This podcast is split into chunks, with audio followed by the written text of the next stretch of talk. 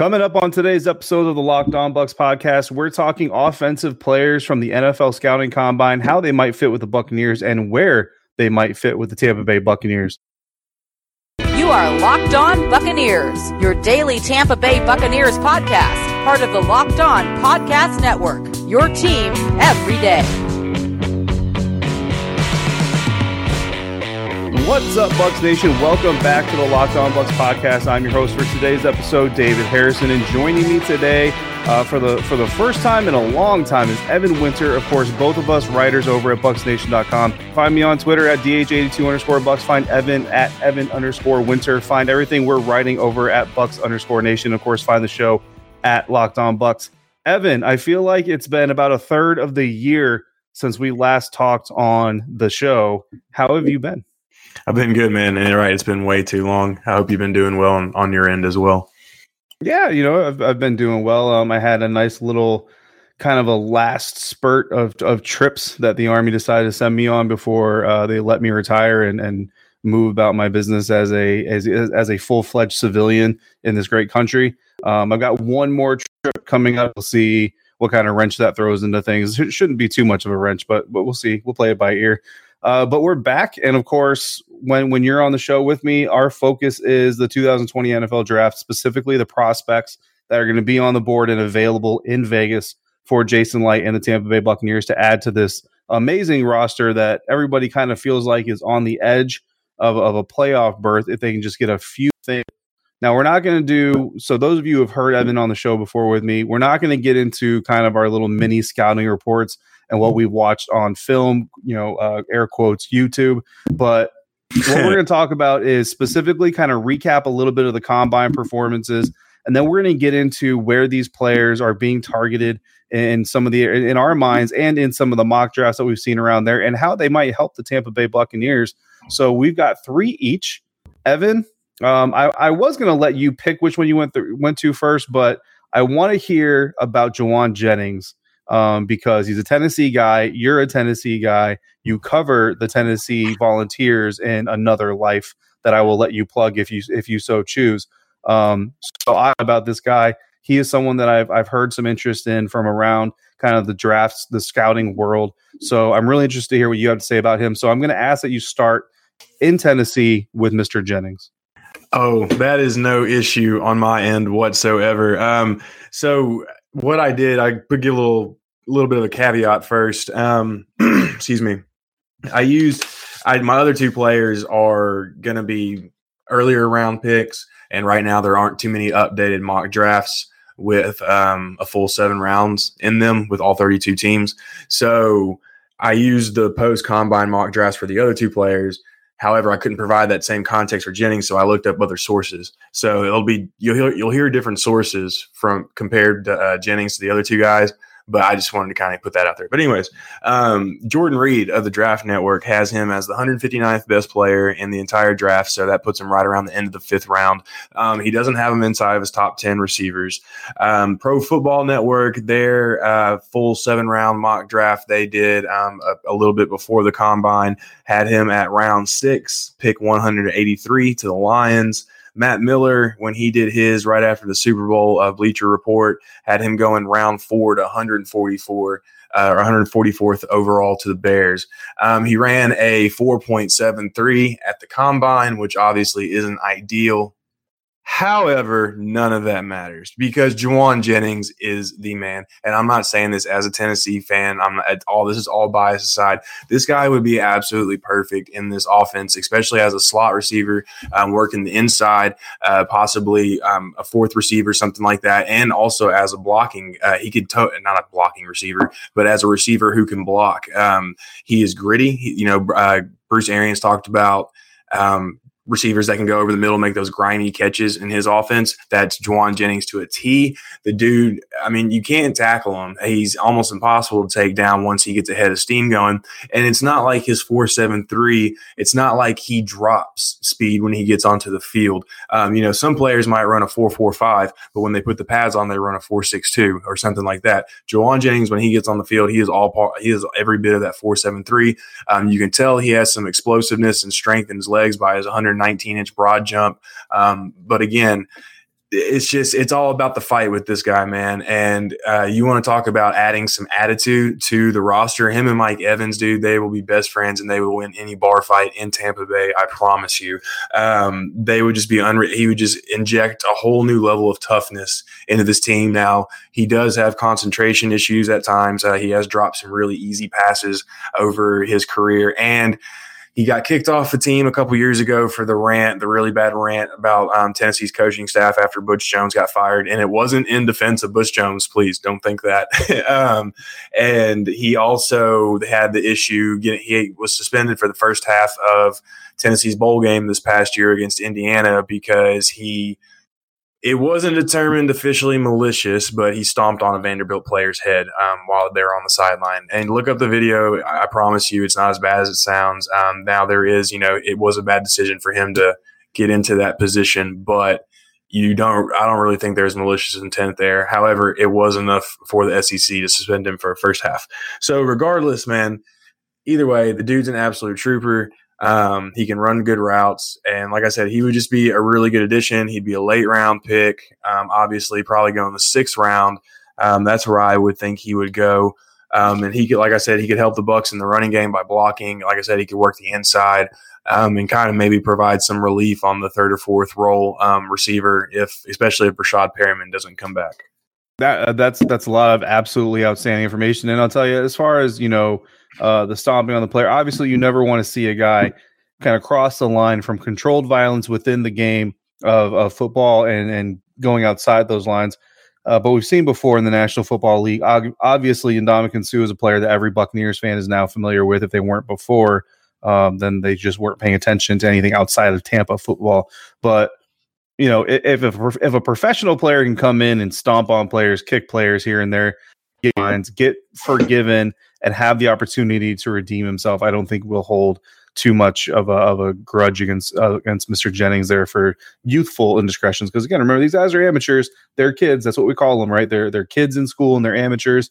So if that's if that's the the the measuring stick that they're going to have held against them, um, then I, then I think that's the the amount we can hold against them as well. Is is it's got to be altered to there now. Moving forward, obviously players are apparently going to get paid, so maybe we got to stop calling them amateurs, but Mr. Jennings and the rest of these guys, they still qualify as amateurs. So let's not hold against what guys did uh, as amateurs, unlike the NFL did with Terrelle Pryor when he came out of Ohio State. But moving on, very good evaluation by you, Mr. Winter.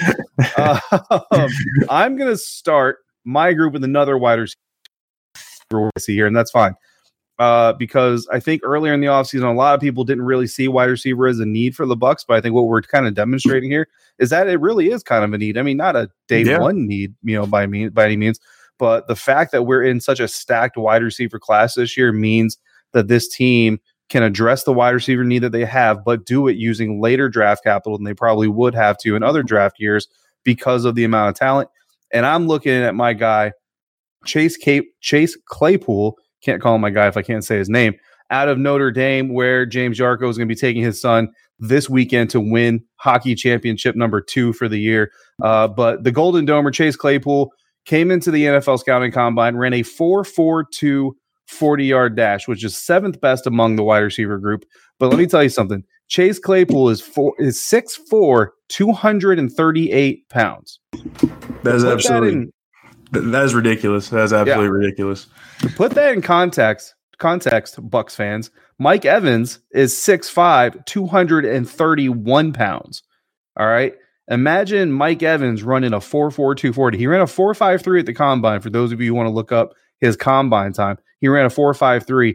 Claypool ran a 4'4'2, an inch shorter, seven pounds heavier than Mike Evans. Uh, 40 and a half inch vertical. Uh, testing in the realm of guys like Henry Ruggs, not in the 40, don't don't match their 40s, but in other areas, he he was kind of in the realm there of Henry Ruggs and Justin Jefferson. So this is a guy who's testing the data, providing the data that's right there, really in kind of the nucleus in the group of a lot of these top guys, but he's not getting that top guy love. He's a little bit higher than a guy like Jauan Jennings, but you're looking at him probably in the late second round, possibly in the early third round, kind of depending on when the first run on wide receivers goes. That's really going to be kind of the determining factor. If only three receivers go in the first round, then you might see Claypool be a guy who slips to the very end of the second round, maybe available early. Uh, and kind of the same thing you were saying, Evan. I mean, he, this is a guy who's a scrapper. He's a fighter. He knows how to play outside. He knows how to play inside. You put him outside, he's obviously got the physical, uh, the physical attributes as any cornerback in the National Football League, and he knows how to use his size to gain possessions or positioning against defenders. If you put him in the slot, I mean, is there a slot defender in the NFL that could possibly stand a chance against a guy that big who runs a 4 4 240? I don't think there is.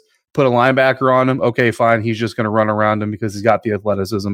Some of the knocks on Chase is that he wasn't necessarily able to get off the line of scrimmage clean against press coverage, kind of relied on his size a little bit more than maybe he should.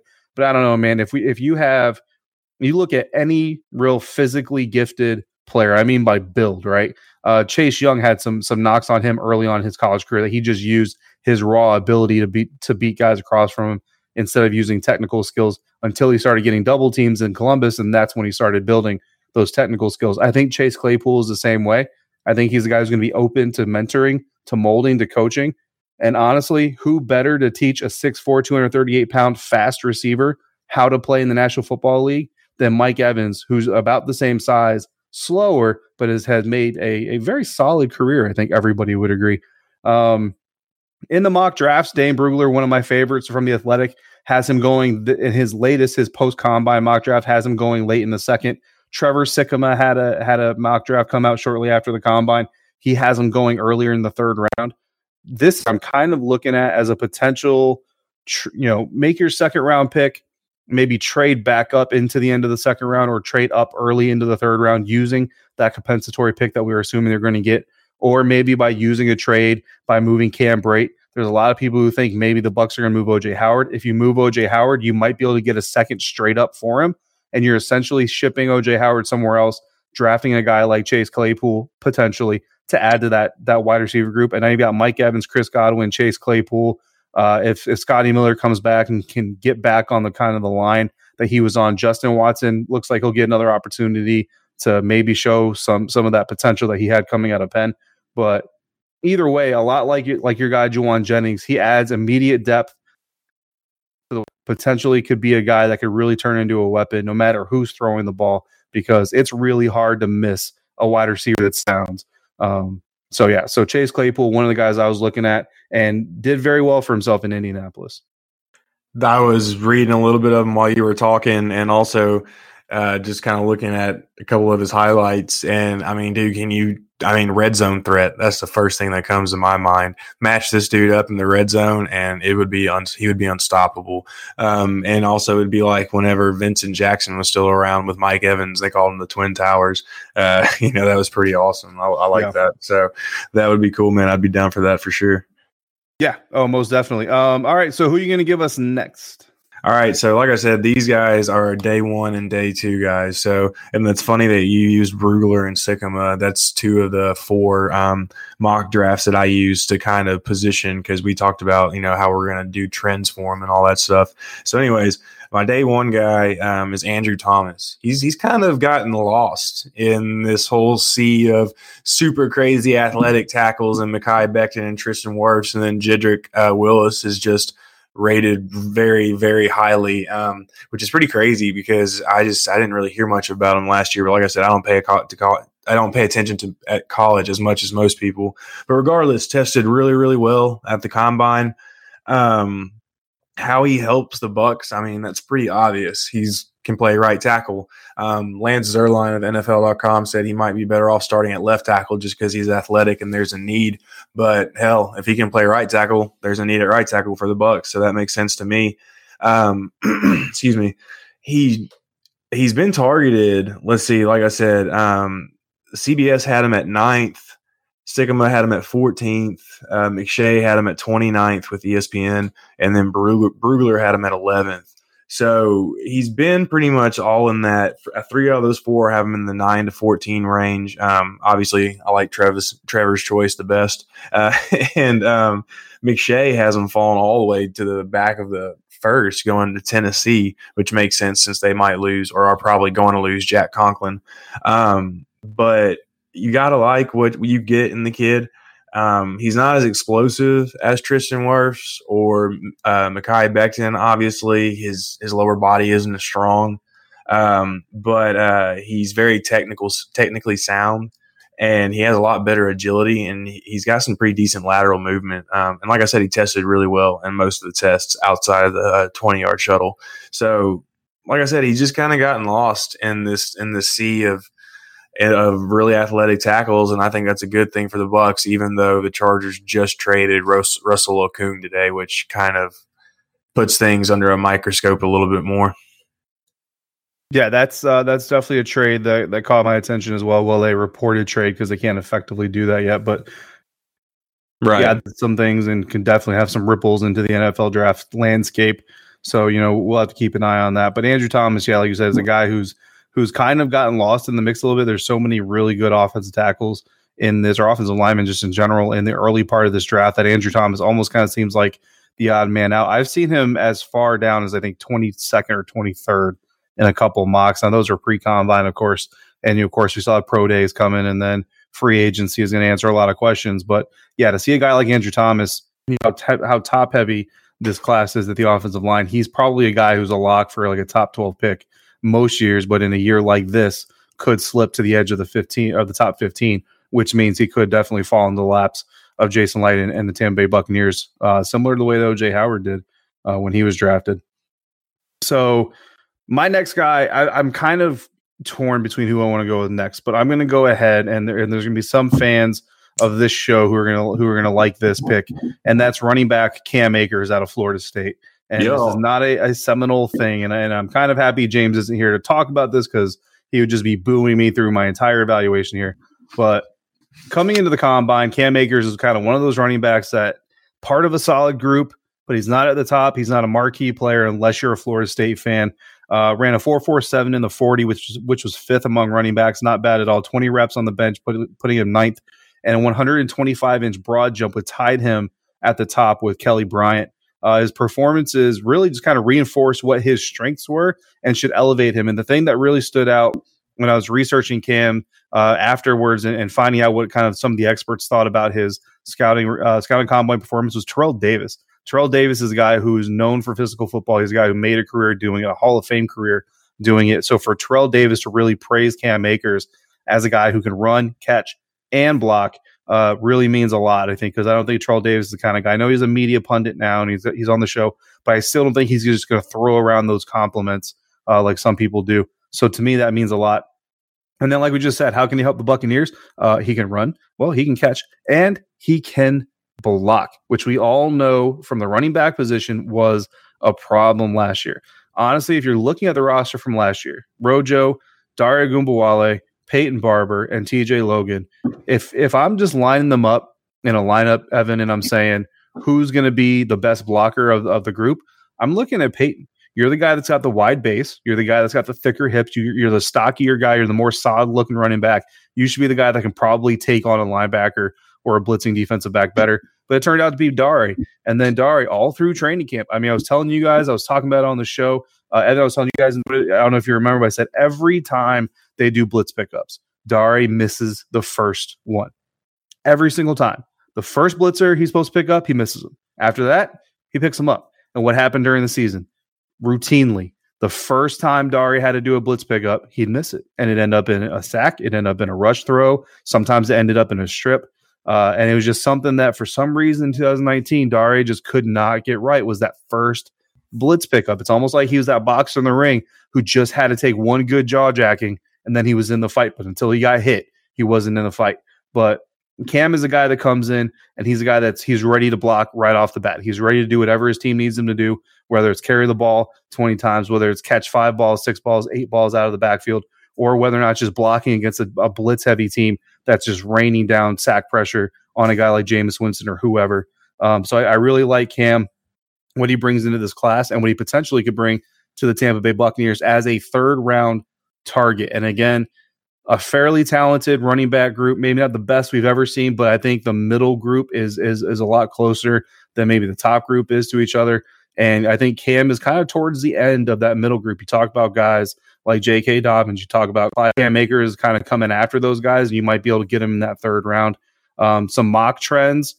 Uh, he he was in he was going late second uh, earlier. Now he's kind of going early third. Trevor had him in his last one going 47th to the uh, to the Atlanta Falcons. So now you're talking mid second round from a guy like Trevor, uh, Gator alum. You know, so he he's got no Florida Florida State Seminole bias there. So that's that's kind of an honest evaluation that you can get from him.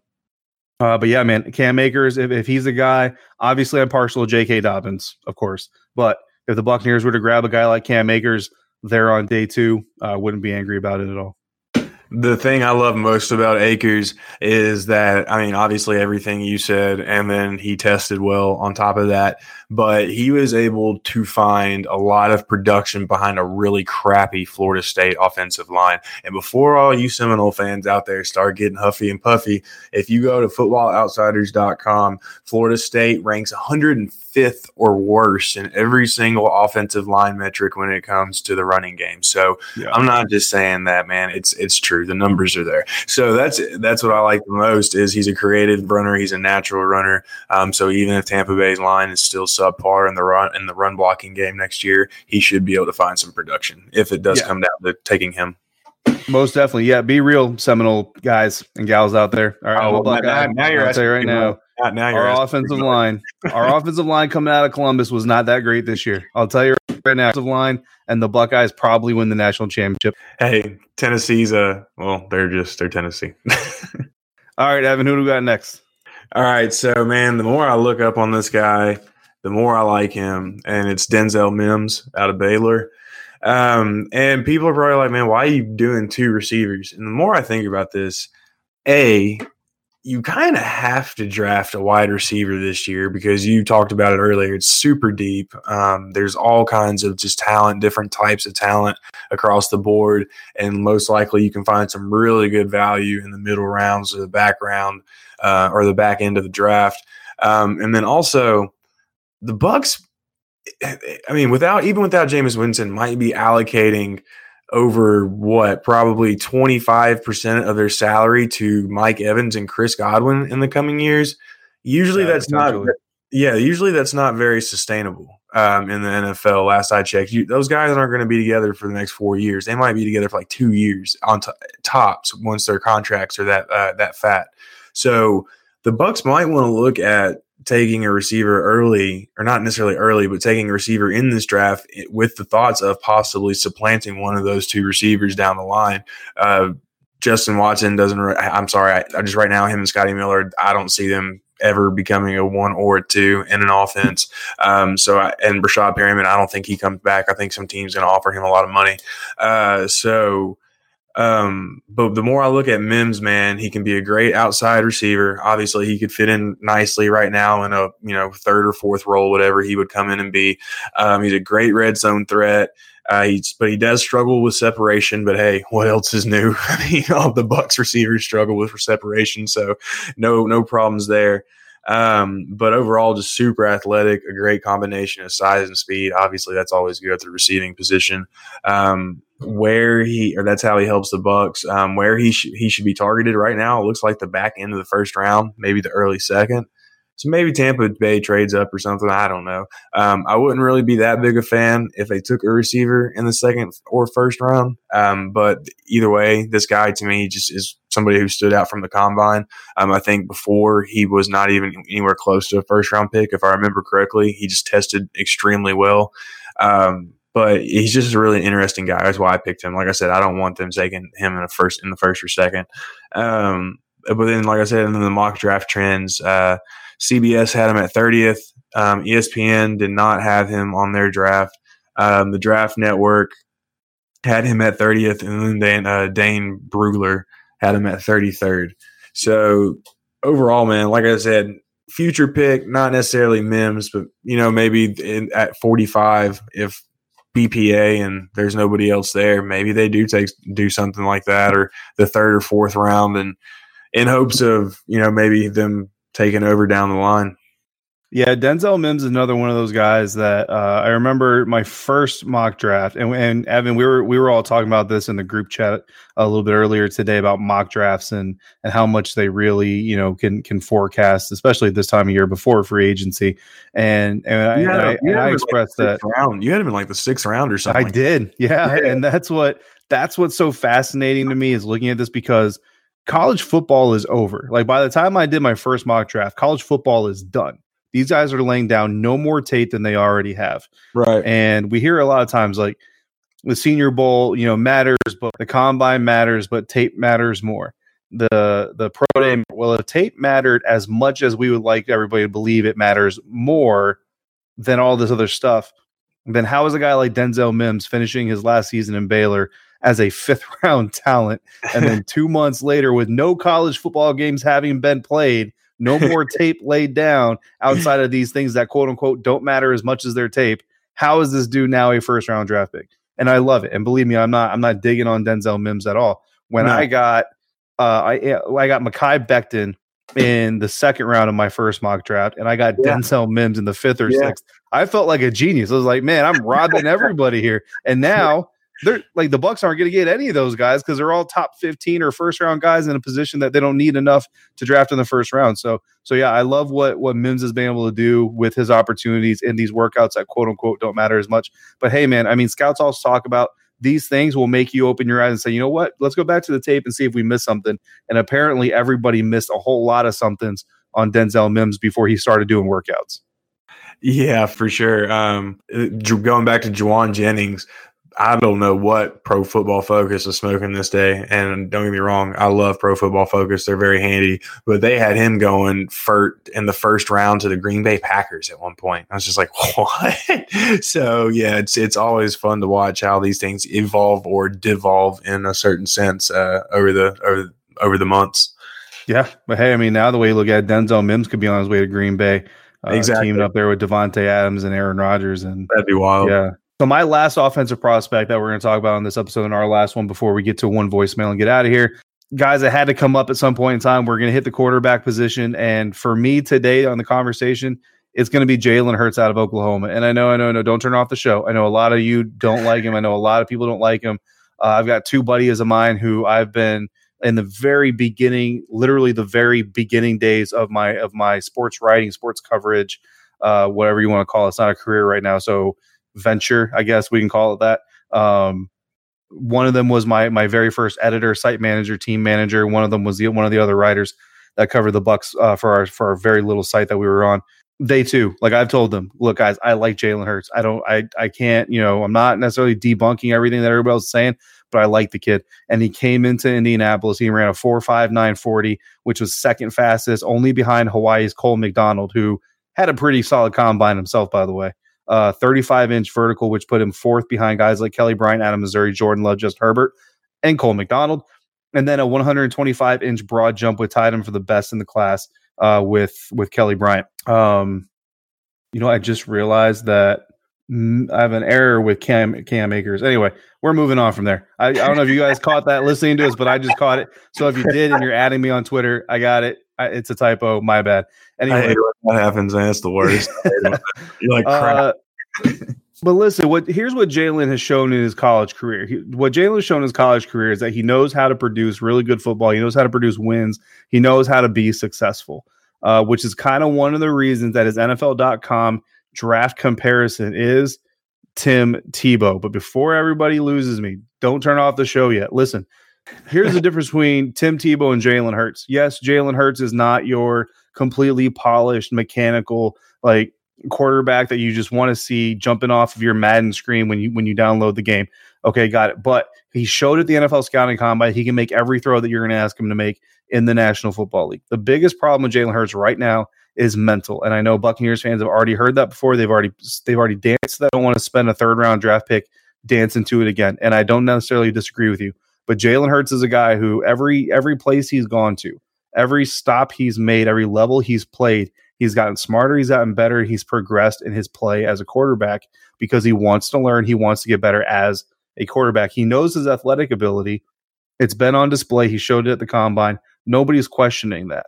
What everybody's questioning is can he become a full fledged National Football League caliber quarterback. I think he definitely can. He's got the intangibles that you can't coach.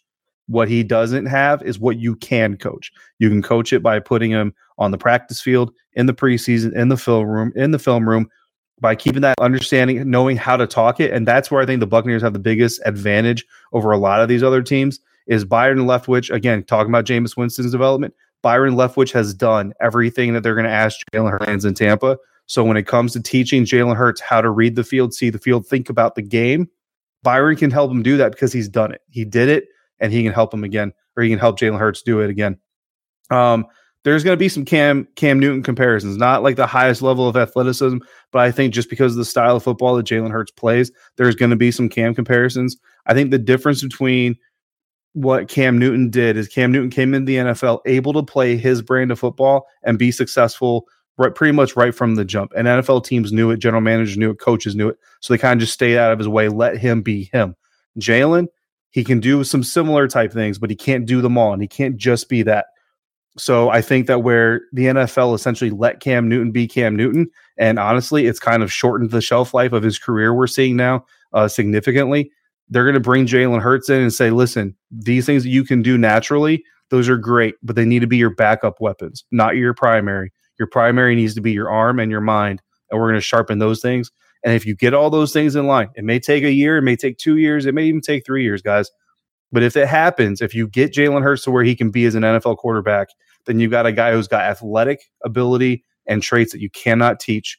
And you now you've got a guy who has been taught how to think and read the field like a professional NFL quarterback. Absolutely dangerous, dangerous possibilities there uh, with Jalen Hurts.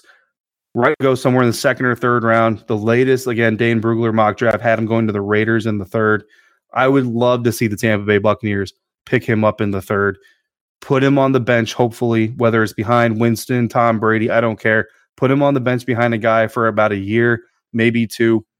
Pretty much any option that the Buccaneers bring in, if the rumors are true, you're talking a year or two. If it's Rivers, you're talking a year or two. If it's Derek Carr, he's got three years left on his current contract, I believe, which means you only you don't necessarily have to honor all three years of that contract.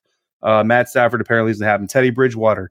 I mean, are you really going to sign him to a five year deal? I think not. You're probably looking at a three year deal. That third year probably carries minimal to no dead cap space. Again, if Jalen Hurts turns into the guy in three years from now that we think he could, you can you can move on, and you've got a guy who has been on a rookie contract you extend him, having never been to a Pro Bowl, All Pro, et cetera, et cetera. You're extending him for potential only, which in the NFL means cheap. All right. That's how you keep Mike Evans. You keep Chris Godwin. You keep OJ Howard if you still have him. Maybe you resign Rojo if it turns out. And hey, I don't know. I don't know. Maybe bring back a Lombardi to Tampa. I don't know. What do you think? Hey, I mean, whenever people say, "Oh, he's a running quarterback," or he has bad pocket presence, you can't fix that, blah blah blah. Man, I always point to Steve McNair. I mean, that's the that's the first thought that comes to my mind, or the first example. He, you know, wasn't the most polished passer earlier in his career. Um, he he tended he tended uh, he was more likely to run the ball than he was, or to take off and leave the pocket than he was, you know, stand in there and throw down the field. And then all of a sudden, within a few years, he's winning co MVP of the league with Peyton Manning. So anytime you know people describe a quarterback that way, man, I'm right there with you. You can definitely coach this kid. You can make that. You can fit the offense around him. Now that's a different subject for another day. If Bruce Arians and them are actually willing to do that, that's a completely different topic. But you can always mold your offense around the kid, bring him in, um, coach him up and then just work on those things such as pocket presence, uh, being more patient with your reads, um, and trusting your pocket and all that stuff. So, other than that, you're right. He's got all the physical tools, and if you allow him to develop and just play him right, you never know what could happen. Yeah, I mean, and that's that's really all I'm saying. I mean, I'm not I'm not expecting Jalen Hurts to be a guy that comes in year one, you know, as a, as a third round draft pick and and light the world on fire. But I mean, hey, at the same time, man, I mean, we've we've seen stranger things happen. At worst, at worst, you'll probably get a really, really capable backup, and I mean that's not bad at all. Yeah, most definitely, and it might come in handy depending on on how the 2020 season uh, rolls out. What are you trying to say, David? there, there, are multiple, multiple things. Listen, look, I mean, I mean, I, again, I don't want to get too deep into the show, right? But it's already been put out there that there was a point in the season where you know if if Blaine Gabbert was healthy, he would have been put into at least a game. I don't know if it's a full blown benching, but he would have been put at least into a game. Uh, people had the concerns with Tom Brady if he's the guy about injuries in his age, which are, are li- which are very real uh, expect or uh, worries. So that could be a situation. Um, Matt Stafford is going on two years with back to back back injuries. If he comes down to Tampa, which I know is is you know slim to none, I think right now at this point. But if he comes in and gets another back injury, then Jalen Hurts is elevated. If Derek Carr comes in, I mean, I mean, you know, that's just kind of one of those anything that can happen type of things. Uh, you know, you could have Jalen Hurts coming in there. And then, I mean, Teddy Bridgewater, he's a, he's a dude who had a horrendous knee injury, non contact on a practice field. Uh, so, you know, you never know what can happen. So that's not a direct shot at any one quarterback. Everybody calm down. but Jalen Hurts has the raw attributes. Ryan man, poor Ryan. Uh, poor yeah, Ryan. Yeah, poor Ryan Griffin. um, you know, he's got the raw attributes, man. And, you know, I'll tell you, uh, never underestimate the power of some of these kids and, their learning ability. You know, um, we all judge them off of a few years worth of tape at, at most. And, you know, this Jalen Hurts could be a guy that comes in, just soaks everything in like a sponge. And through training camp and preseason, he gets some NFL snaps, probably gets his bell rung a couple times, throws, throws some bad passes, makes some bad decisions, get intercepted a couple times. And he may have an accelerated learning curve. And in week four or five, we may have a guy who comes in and shocks the NFL. I'm not saying playing an MVP caliber football, don't get crazy, but a guy who's serviceable and, and can lean on a defense and hopefully an improved running game to get them where they need to go. But anyway, uh, we got one voicemail that we're going to answer here tonight, Evan. Hey guys, it's Leighton Tampa. I know it's been a while. Just been laying low um, so far this off season. Anyway, um, had to take the day off because uh, of uh, physical issues, but watching NFL Network of morning football and now reports out there um, that the Bucs are now likely to move on from Jameis. Um, my mom and I were talking last week, and obviously we've been in Tampa since the inception of the Buccaneers, and it has been always a constant, in a sense, carousel in the sense that they they move on from quarterbacks, and then the quarterbacks go on and do well in other places. And then Tampa is sort of set back again when that happens. I have a feeling if that's just what Bruce and Jason are doing, then I think this is a time where it will happen again and we'll be seeing both a GM and a uh, head coach gone. Um, not wanting that to happen, but if the Bucs can't learn from their own history, then there is a problem and maybe things need to be evaluated differently. Anyway, as always, go Bucs, and thanks for the podcast, guys. All right, so uh, the Jameis Winston discussion continues. Reports recently coming out of Indianapolis, reading some people reading into Bruce's comments, some just reading the tea leaves themselves, some former players talking about when a team is committed to a quarterback, they don't play these games, they don't say these things in public, um, so on and so forth. And the possibility that Jameis Winston, if he does leave Tampa, could go somewhere else and find success, postseason success, Super Bowl possibly success with another franchise and be another in a long line of players to leave the Tampa Bay Buccaneers and find better football grass on the other side of whatever fence they jump over. Evan, what are your what are your thoughts on Leighton's concerns that this thing's about to copy paste itself into another chapter of Buccaneers history? I get it. You know, you, you want to learn from your mistakes. Um, those who uh, refuse to uh, remember history are doomed to repeat it, you know, so on and so forth. So I, I get that. But at the same time, A, you can't live in fear. And B, this is a whole different animal. Uh, Jameis Winston's played 72 games for the Tampa Bay Bucs. Doug Williams played 67. Steve Young played 19. So you've had such a much greater sample size with Winston. Now Williams only played five less games, so I can you got more of an argument there. But Steve Young, I mean, you didn't even really know what he was whenever you let him go. Um, nobody really did, except for and that took Bill Walsh, one of the greatest head coaches of all time, to to get him going. and to pick him out and recognize him. So you know that's that's just maybe more of an attrib- attribution or more of a uh, what's the word I'm looking here for? I guess salute for a back lack of a better word to Bill Walsh than anything. Um, it's that to me, th- this whole, the, the, whole, that whole reasoning just doesn't hold with me. Um, also different regimes at the time. Um, maybe even different owners, if I'm thinking correctly. Uh, not entirely sure on that. I, my knowledge of the history doesn't go that far. Um, but it's, to me, I just, I don't buy it, man, at the end of the day. And, and those, that's my reasons why. Yeah, I mean, I, I get it from a fan standpoint, and and you know, uh, Leighton, you know, uh, very devoted fan, very committed fan. Trust me, the, the Tampa Bay Buccaneers, that they knew how just how devoted a fan they had in, in you, they would, uh, I, I, think they would be inspired to to reach out to you and and stuff like that. But that's not something I can affect. So, uh, you know, just just throw, just throwing that out there. Um, it's it's very reasonable for a fan of a team to look at the entire franchise picture and, and kind of draw those connections. And, and I understand where you're coming from. But what I will say is that from a right now standpoint, kind of like what Evan said, you can't make decisions based off that stuff. And I, I was actually engaged in a little bit of a Twitter back and forth on Tuesday with a few different uh, different people on Twitter, and and all of it, you know, for the most part, pretty respectful um, so so I was enjoying it and enjoying the discourse and the back and forth. A lot of it had to do with Derek Carr, but part of it came up was we're going to let Jameis go and he's going to go do great somewhere else. Great. And my response to that was, and that's not a quote, I'm kind of paraphr- paraphrasing, but my response to that was, listen, if the only reason we have, and, I say we loosely because obviously we're not making the decisions, but if the only reason we have to keep Jameis Winston in Tampa is because he might do better somewhere else to me, that's akin to staying with your girlfriend, right? Leighton, myself, Evan, we're all men. If you're a female out there, uh, or you know you're a man with a boyfriend, so be it. Flip flip the terminology however you need to. But that's like one of us staying with our girlfriend or staying with our wives because we don't want to risk the chance she goes and buy, finds a better husband or boyfriend and has a better life than she had with me. That's not healthy.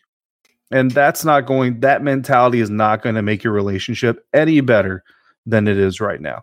Uh, and, and specifically coming from the quarterback position, this this position is different than any other on the football field for a lot of reasons. We've kind of gone into some of those conversations here recently. And when you talk about the relationship between the team and the quarterback, that's got to be they've got to be seeing eye to eye. And if they're not seeing eye to eye, that's going to be a problem. Now, on a grade of one to 10, that's going to fluctuate, right? But if if Jameis truly believes that he's been balling, and and don't get me wrong, we keep bringing it up and joking about it. I don't think he meant it the way that a lot of us kind of took it. But right. if he believes that he's been balling, and the Buccaneers believe from a staff staff standpoint, franchise standpoint, whatever, that he's been struggling, that's a disconnect and it's a big one. That is a big disconnect. All right. Um, and the other part of it too is is you talk about all the different wrinkles and why this kind of stuff happens. If Jameis Winston truly believes that he's a $30 million quarterback, guys, the, the $30 million quarterbacks out there are guys that are being looked at as as quarterbacks that are carrying their team to success. Okay.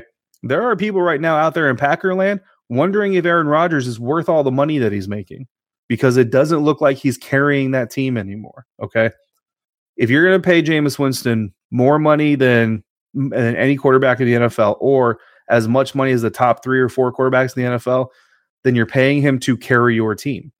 If your team doesn't believe that he can carry them, then you're not going to pay him that money. If he believes that he can carry them and that it's everybody else is is dragging him down, then he's going to want that money. If he goes elsewhere and this is what we were talking about, James and I were talking about. If he hits free agency and he goes out into the wide world of, of, of sports and he only finds 22, 23 million dollar offers, and the Buccaneers are sitting here with a 25 million dollar offer, honestly, pride can prevent him from coming back and taking that 25 million dollar offer. It really can. Well, it yeah. could actually result in him taking a $22 million offer in, I don't know, New England, you know, and going there and then if Bill Belichick puts a system around him, they they emphasize defense, draft some of those young, uh, the, some of those young wide receivers that are in the quote unquote best wide receiver class in NFL history. They've already got a pretty solid running back group.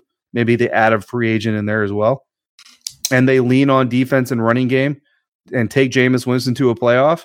Then every Buccaneer fan who loves Jameis Winston is going to say, "Listen, that's Jameis Winston doing better over there." But it's not just because he left Tampa that he's doing better. Um, even some of the most devout Jameis Winston supporters on Twitter that I've seen point to a lack of defense and a lack of running game as a reason why Jameis has struggled and played hero ball. And I will tell you that I agree that that's why Jameis has played hero ball. But here's the thing, guys.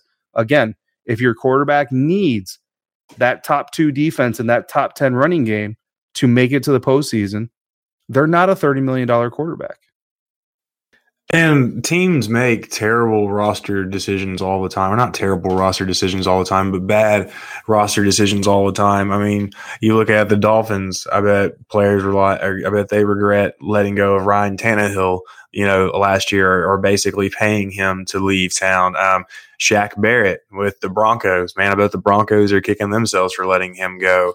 Uh, even, you know, you could go as far as the Marshall Faulk trade from the Colts to the Rams or Kyle Vanden Bosch being signed, getting cut early front by the Cardinals and then becoming, you know, one of the better pass rushers in the NFL for three or four years with the Titans. I mean, it, it happens. Like this type of stuff happens, and yeah, you're absolutely right with all your with your Winston um, points and everything. And yeah, he's got to be careful because pride, you know, what they say, pride is the fall of man or whatever the saying is. So he could find himself, he might find himself in a better position taking 22 million in New England, which would definitely be a better position than Tampa. I hate to say that, but it's true. Um, yeah. But again, it could put him in a bind that, you know, could leave him in a worse spot than where he would have been if he just, you know, swallowed his pride and, and did did whatever he needed to do to get a deal done. Yeah. I mean, and, and you look at another example, you look at the Chicago Bears. You know, um, some of the most devout Jameis Winston supporters have pointed to scheme, saying that Bruce Arians, Byron Leftwich's offense is not really that much different when you get to the skeleton of it than from what Dirk Koetter was doing. And I would actually tend to agree with that, that they're both have long developing plays. They like to stretch the field. They like to take shots down uh, down the field and really push uh, or, or, you know push the envelope to the defense. So let's say he goes to a place like Chicago that does use dump offs, does use screens more than probably the Buccaneers do. I don't know the analytics on it, but just from watching the two, it definitely seems like the Chicago Bears are an offense that isn't as predicated on getting the ball all the way down the field in one shot than the Buccaneers offense is. If he goes to Chicago and has a better year, a better touchdown interception ratio, and the Bears already have a pretty solid defense, and if they they bolster that a little bit, and again they make it to the playoffs or they challenge for a division crown, while the Buccaneers finish third place in the NFC South with Jordan Love as rookie quarterback. Does Jameis Winston have a better year in another team with another team? Yeah, absolutely.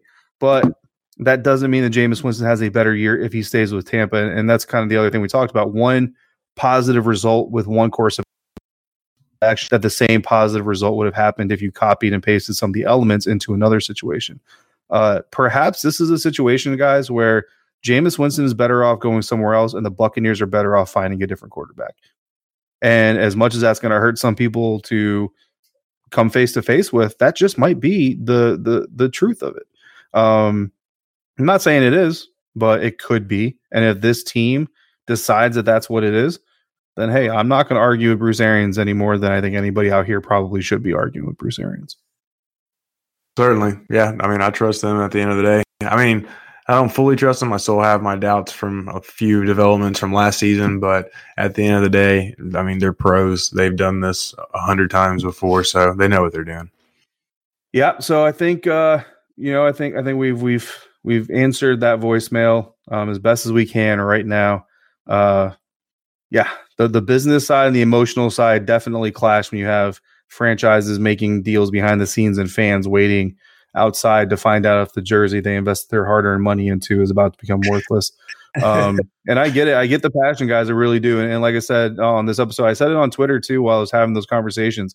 I really do. I appreciate all the conversations on social media as I can get to them. I had a. I, I was blessed that day with a longer lunch than usual. So I was actually able to sit there and really kind of go back and forth with a few guys. And no, I don't think any of us really honestly agreed, but just just the the respectful back and forth of I see your point, how about this? Do you had have you thought about that and, and so on and so forth? Uh, it was great. So Leighton, I appreciate your voicemail. I appreciate your insight and your opinion. Uh, trust me, I wish I could tell you that you're going to get the quarterback you want and you're going to get the result you want. I just I can't promise that to you, and I don't think anybody can. Um, but it's been a great episode. Hopefully, you guys enjoyed it. I know that I enjoyed recording it. Evan, again, it was great to have you back on. Uh, come back tomorrow, guys, as Evan is going to be with us again. We're going to talk about six more players, this time from the defense, how they performed at the scouting combine, and how and where they might fit with the Tampa Bay Buccaneers. Of course, again, you can find me on Twitter at DH82 underscore Bucs. Find Evan at Evan underscore Winter. Find everything we're writing over at BucsNation.com on Twitter at Bucs underscore Nation. Follow the show at Locked On Bucs. If you want to share your own thoughts, shoot us a voicemail to 813-444-5841. Until tomorrow, as always, thank you so much for joining us right here at Locked On Bucs.